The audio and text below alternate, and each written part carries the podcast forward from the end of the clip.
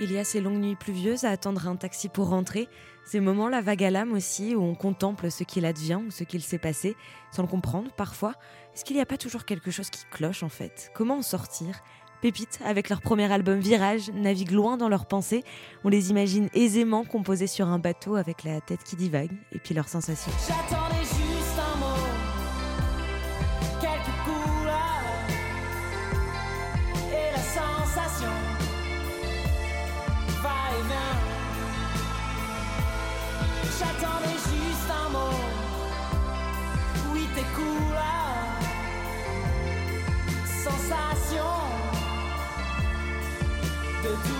Bonjour à vous deux, Edouard et Thomas. Bonjour à toi. Qu'est-ce que vous appréciez tant dans cette image, celle des bateaux? C'est quand même euh, ce qu'il y a de plus contemplatif de regarder un bateau au, bout de l'eau depuis une plage, donc euh, c'est pour ça que j'aime bien. Je me suis dit que ça allait parler à tout le monde en plus, non? Vous en parlez dans le titre Les bateaux, mais aussi dans le titre Champagne, issu de votre album Virage.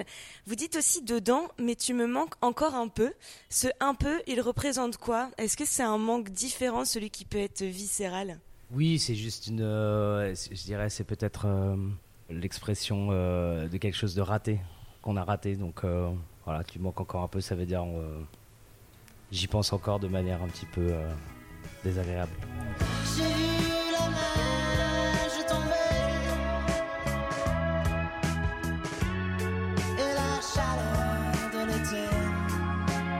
En 2016, vous avez publié votre premier EP Les bateaux. Au webzine Jack, Thomas, tu as dit qu'au départ, Pépite, c'était aussi un peu pour draguer. Avant de te demander si ça a bien marché jusque-là, j'aimerais aussi revenir sur autre chose. Tu dis que de toute façon, on commence généralement à faire de la musique pour les filles. Tu voulais dire quoi par là? Ah bah ça, je, parle quand on commence la musique. Je pense que Edouard euh, sera d'accord avec moi. C'est quand on s'ennuie un peu vers euh, 12, 13, 14 ans et puis on se dit bon bah on va faire de la musique. Peut-être qu'il y aura des filles au concert. Ah, mais je me rappelle, c'était vraiment, je trouvais ça fou d'essayer de me dire que je pourrais peut-être composer une chanson qui pourrait plaire à une fille. Je trouvais que c'était le plus beau des cadeaux qu'on pouvait faire à quelqu'un au collège. Et euh, ça a plus ou moins marché. ouais. Est-ce que vous étiez ce genre de garçon au lycée qui aviez la guitare euh, pendant les pauses ou pas du tout? Euh, tout à fait. Et euh, je prenais ma guitare. Euh, Déjà, on avait des super cours de musique avec un orchestre, avec euh, vraiment. Moi, j'étais à la guitare. Et après, ouais, tous les vendredis, surtout, j'allais au skatepark avec mes amis et je venais avec ma guitare, mais je venais, juste faire de la musique au skatepark. Et c'est là où j'ai appris euh, mes premières chansons. Et j'ai rencontré un ami aussi là-bas avec qui j'ai évolué euh, tout, tout mes, mon adolescence Est-ce que vous pensez que c'était vous étiez détesté des autres garçons à ce moment-là? Bah, de ceux qui faisaient du skate, ouais, ils en avaient peut-être un peu marre euh, d'entendre la guitare, mais sinon, euh, ça va, je crois pas. Euh, non, non, je crois pas. Je crois qu'on avait, on avait comme un peu des amis. Euh, non, non, non. On n'était pas détestés, je crois. Il y a tes hanches qui dansent à l'intérieur de mon cœur. Ton visage se propage en dessous de mes paupières. Et je vois le soleil. Vous n'êtes pas obligé de répondre à cette question, mais euh, les bateaux semblent être une ode à une, une relation. Est-ce que cette personne a fini par revenir? Non, et heureusement. Ah ouais? Pourquoi heureusement? Heureusement qu'elle n'est pas revenue puisque c'était pas bien.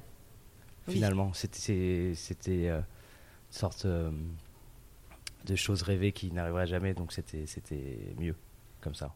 Dedans, vous dites euh, il y a toujours quelque chose qui cloche. Une fois qu'on sait ça, qu'est-ce qui, qu'est-ce qui nous reste? Qu'est-ce qu'on fait? Ah, ça c'est pas très grave, c'est la fin de l'adolescence, je dirais, c'est le début du monde adulte. On sait qu'il y a toujours un truc qui va pas. Après, il faut juste euh, s'en accommoder et puis euh, prendre le bon le bon côté des choses et oublier toutes ces choses désagréables qui font notre quotidien et nos relations et, et tout en fait.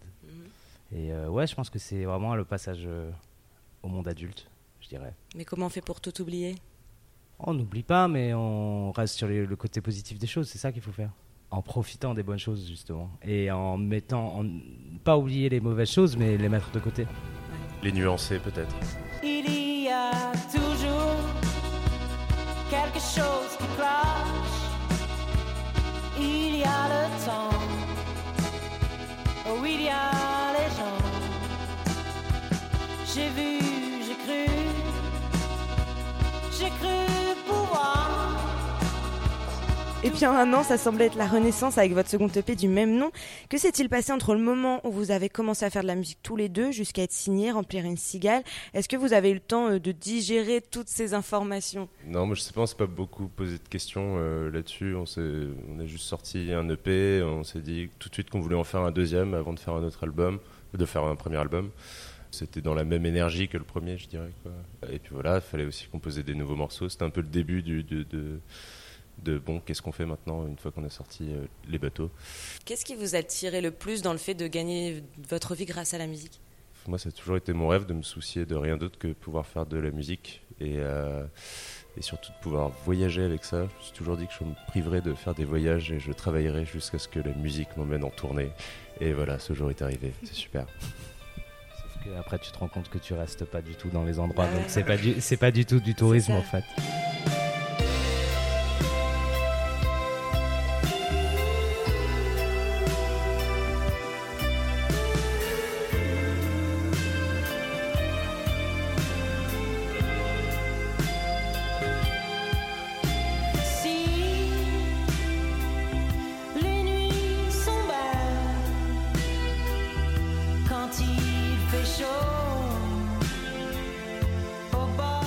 Finalement, les musiciens sont. C'est Cléa Vincent qui disait ça, sont parmi les plus gros bosseurs. De, Oui, bien sûr. Après, c'est vrai qu'il y, a des, y a des matinées où on se réveille un peu plus tard que, que les autres. Mais euh, non, non, c'est vrai que c'est très agréable de, de pouvoir faire, euh, de pouvoir en faire son métier.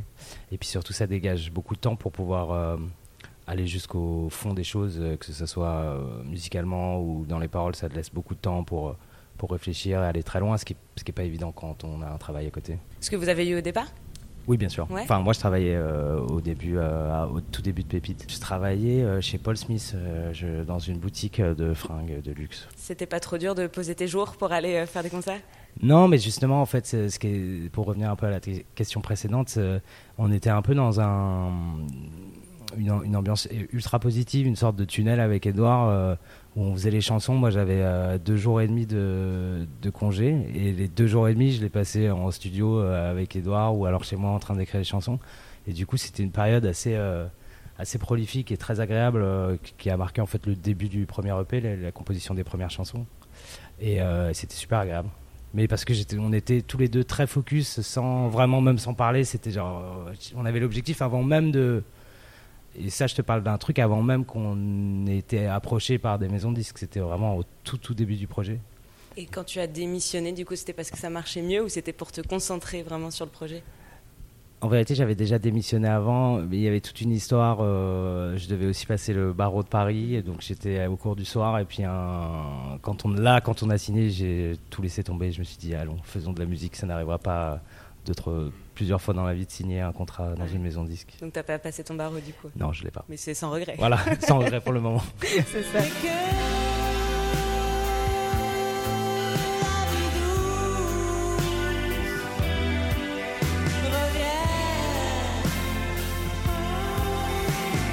A contrario, est-ce que vous, vous, avez constaté depuis des, des travers dans le monde musical, des choses que vous ne soupçonniez pas? Ah oui, on a découvert le métier, donc on ne connaissait rien. Nous, voyait ça d'une manière. Euh, enfin, on ne connaissait rien. Genre partir en tournée, c'était juste euh, faire ses valises, euh, prendre sa guitare sur le dos et faire la fête avec ses amis. Non, c'est un peu plus organisé que ça, il faut être un peu plus sérieux que ça. mais non, mais sinon, c'est des, des, des, belles surprises hein, quand même qu'on a découvert sur le chemin. que ce soit le métier, c'est quand même chouette, on apprend plein de choses. Et, et puis c'est plein de rencontres et surtout tous les musiciens qu'on rencontre, c'est sont ultra gentils. Euh, tout le monde est très sympa dans, dans, ce métier. Vous ressentez pas euh, ce qu'on peut ressentir, par exemple, dans le milieu des médias, ce côté un peu requin, un peu euh, chacun pour soi? Est-ce que ça existe aussi Bah, ça doit exister, mais je sais pas, on n'a pas trop rencontré de requins, je pense. Je pense qu'on essaye aussi de garder le positif, et bien sûr, on voit ce genre de choses, mais on essaye de pas trop rester là-dessus. Et c'est vrai que, par exemple, typiquement, les gens avec qui on traîne depuis qu'on fait ce métier, c'est la plupart c'est que des musiciens ou des ingénieurs euh, de studio parce que justement il n'y a pas trop ce rapport de il a pas ce rapport de force ou ce rapport économique euh, entre musiciens et voilà du coup je pense qu'on prend ce positif là et que derrière après on essaye de, rester vigilant mais on essaye aussi d'être très bien entouré pour euh, éviter ce genre de, de problème. On dit de votre musique qu'on ne sait pas très bien si elle jubile ou si elle console. Vous préférez quel sentiment vous? Les deux mêlés, c'est bien, non? Non, mais c'est vrai que c'est voilà, elle console un petit peu parce qu'il y a ce côté mélancolique et on essaye aussi d'être jubilatoire parce que voilà, on essaie que ça soit une fête, surtout sur euh, sur scène. On essaie que vraiment le- les concerts soient une fête pour pour nous et aussi pour le public et que tout le monde euh, s'amuse. Oui, à ce moment-là où on te réconforte et après on te prend la main et on va faire la fête. quoi.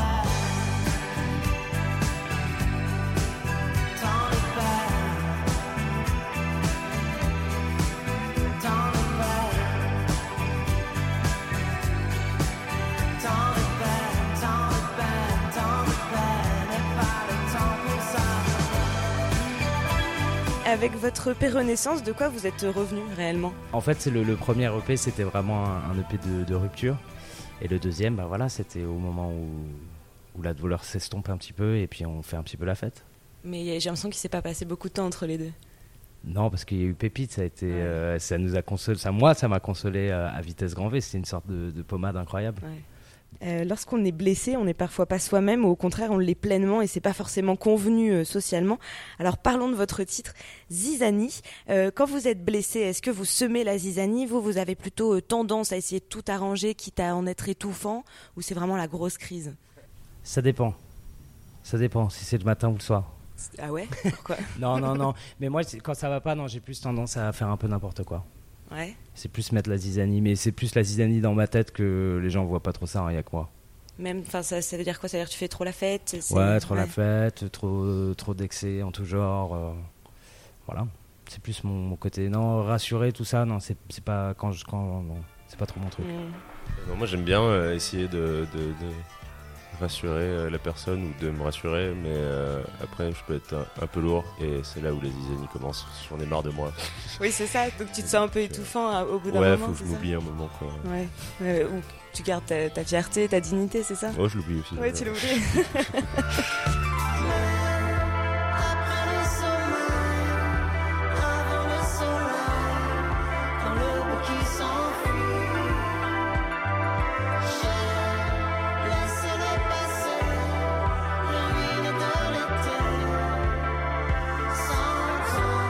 En octobre 2017, à la maroquinerie, vous avez repris le titre L'accident de Juliette Armanet. Mhm. Pourquoi cette chanson-là euh, plutôt qu'une autre de Juliette?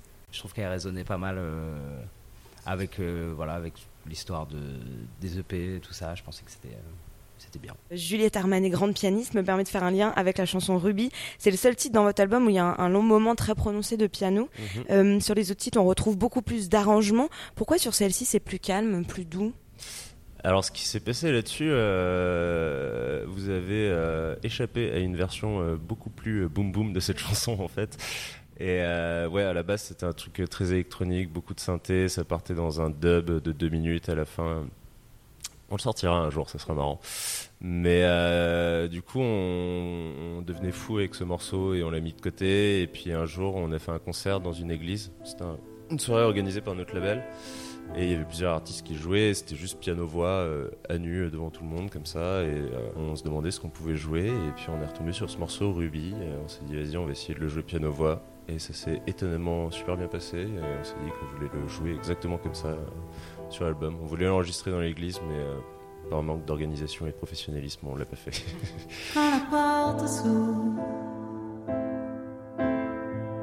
je sais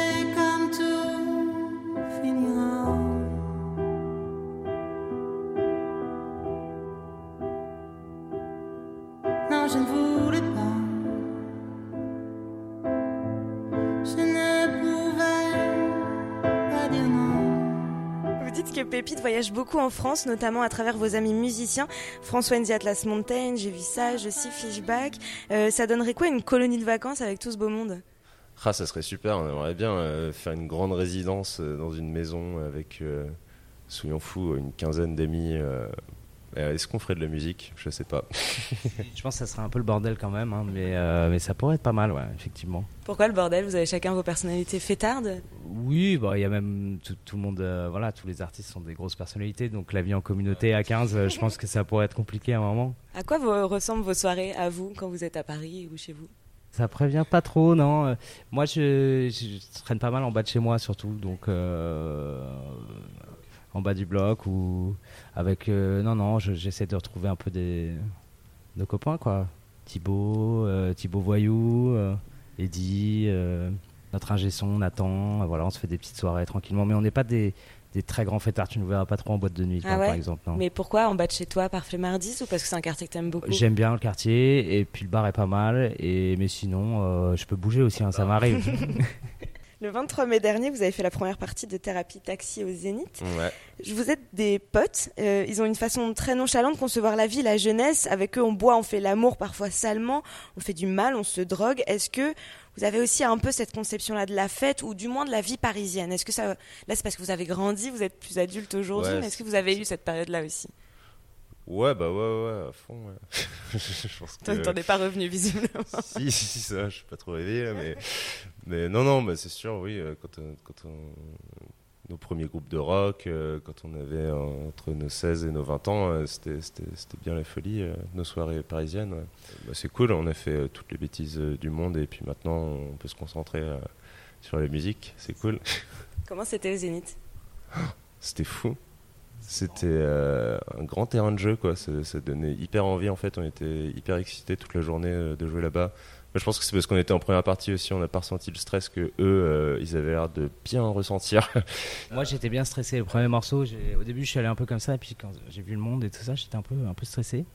Et puis, surtout, moi, j'étais étonné parce que ça faisait beaucoup de bruit, quoi. Tout était très fort. Et euh, c'était la première fois qu'on jouait aussi fort. euh, mais je pense que c'est comme ça pour le Zénith, pour que tout le monde entende bien. Même la, la scène en elle-même, au niveau du mètre carré, est bien plus grande. Comment vous avez réussi à, à avoir tout cet espace? Oh, on est resté toujours un petit peu proche. C'est ce qu'il faut faire, hein, je pense. ouais, ouais, moi j'aime bien euh, quand on reste euh, te- très proche sur scène, euh, peu importe la taille de, de la scène. Et ce groupe, là, Caribou, j'aimais beaucoup quand ils étaient sur scène. ils- peu importe s'ils jouaient dans un club ou dans un énorme festival, ils étaient mais les uns sur les autres au milieu de la scène, un tout petit carré. Et, et tu sens qu'ils arrivent à sentir la chaleur l'un de l'autre côte à côte. quoi. Ça, J'aime bien, j'aime bien cette idée en tout cas. Oh,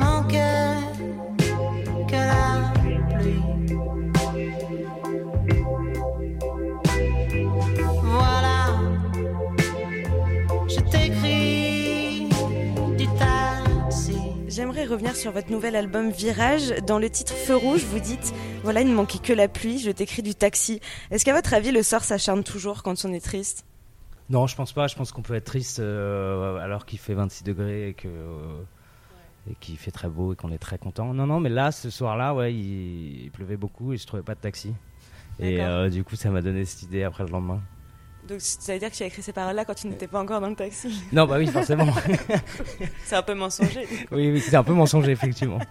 Parce que justement, je voulais te demander euh, ce- ce- de nous raconter ce retour en taxi. T'es rentré comment finalement? Je suis rentré en taxi euh, finalement, mais j'ai attendu. En fait, je peux, je peux même te, te situer ça. J'étais place des Victoires, donc devant la statue de Louis XIV, je crois.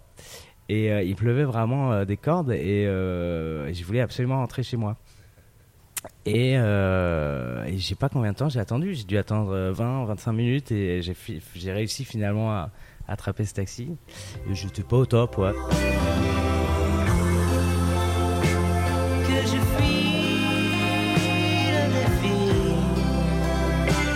dans Revue, on peut aussi un peu s'interroger là-dessus. Vous parlez de ces rendez-vous manqués.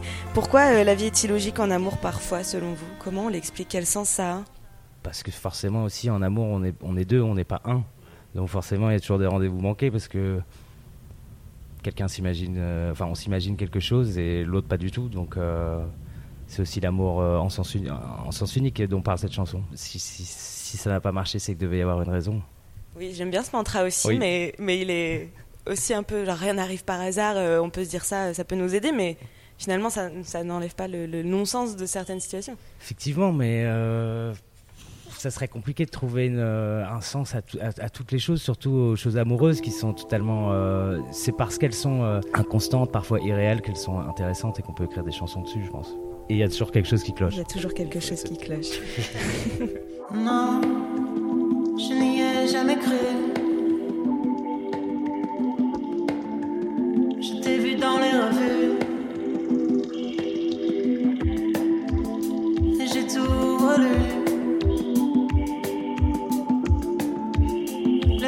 Les entrevues.